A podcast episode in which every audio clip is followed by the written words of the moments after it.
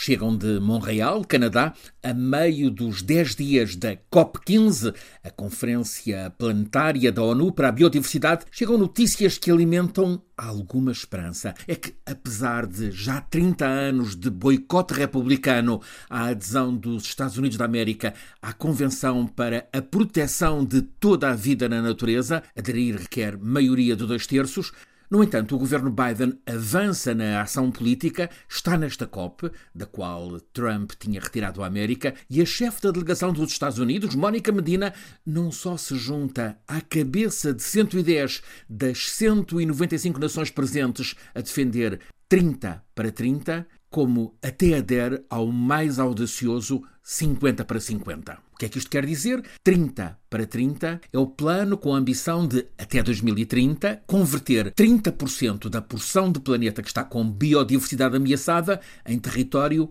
protegido. 50 para 50. É a ambição de, até 2050, proteger pelo menos 50%. Claro está que acordo sobre estas metas, em teoria, é um bom, grande avanço, mas na prática implica tratar muitos problemas e requer a decisão política corajosa, mas cuja necessidade imperiosa está a ganhar adeptos. Decisão de grande suporte financeiro. Porquê?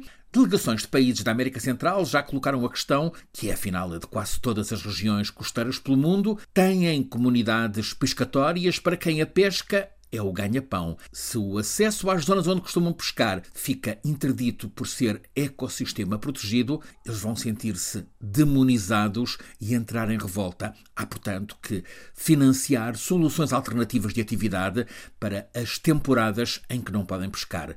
Também problema sério a sobreexploração agrícola com métodos intensivos. Dá resultados imediatos, sim, mas estraga o futuro. Há, portanto, que financiar a reconversão, de modo a, ao mesmo tempo, tratar a emergência da natureza e a resultante social. O ugandês Emmanuel Nairkindi, que integra o Banco Mundial, pegou nestes argumentos para, a seguir, apontar soluções. Começou por enunciar o indiscutível.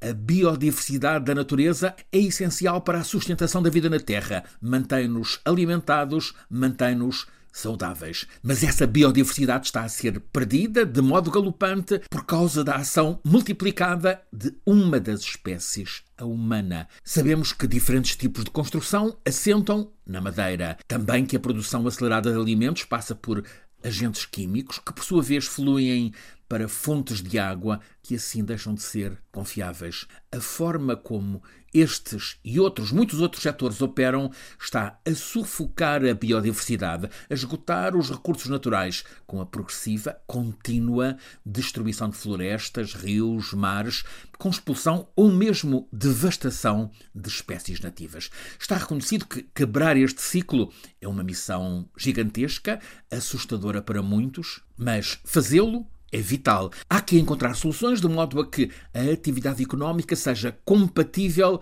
com o que a natureza pode sustentar. A tarefa para as lideranças políticas, conclui este ugandês que estuda a questão para o Banco Mundial, terá de ser a de promover a transição sustentável da produção de alimentos, do uso da terra, dos rios, dos mares e também do ar, neste caso, cortando a excessiva poluição. Transição para modelos que estão identificados, soluções ambiciosas, assentes no financiamento com grande potencial, ao mesmo tempo da biodiversidade e do clima.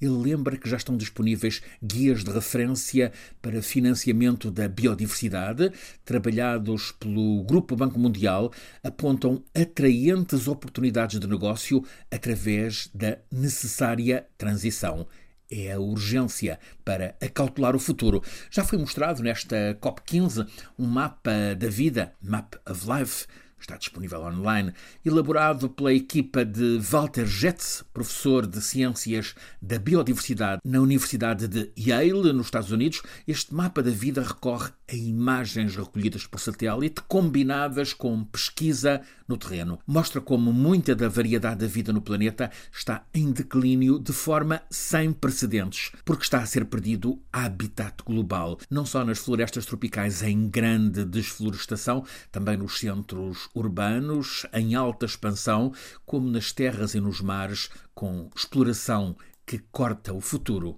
Nestes últimos anos, a sucessão de tormentas causadoras de grandes sofrimentos impôs na agenda global a prioridade à resposta à emergência climática. Talvez o sobressalto também esteja agora a incluir a biodiversidade. Nesta COP15, para além de compromissos políticos e financeiros que estão em complexa, intensa negociação, está a ser ultimado o apelo de Montreal. Pede que seja repensado o modelo económico de modo a equilibrar e compatibilizar a resposta às necessidades humanas com o respeito pelos limites da natureza.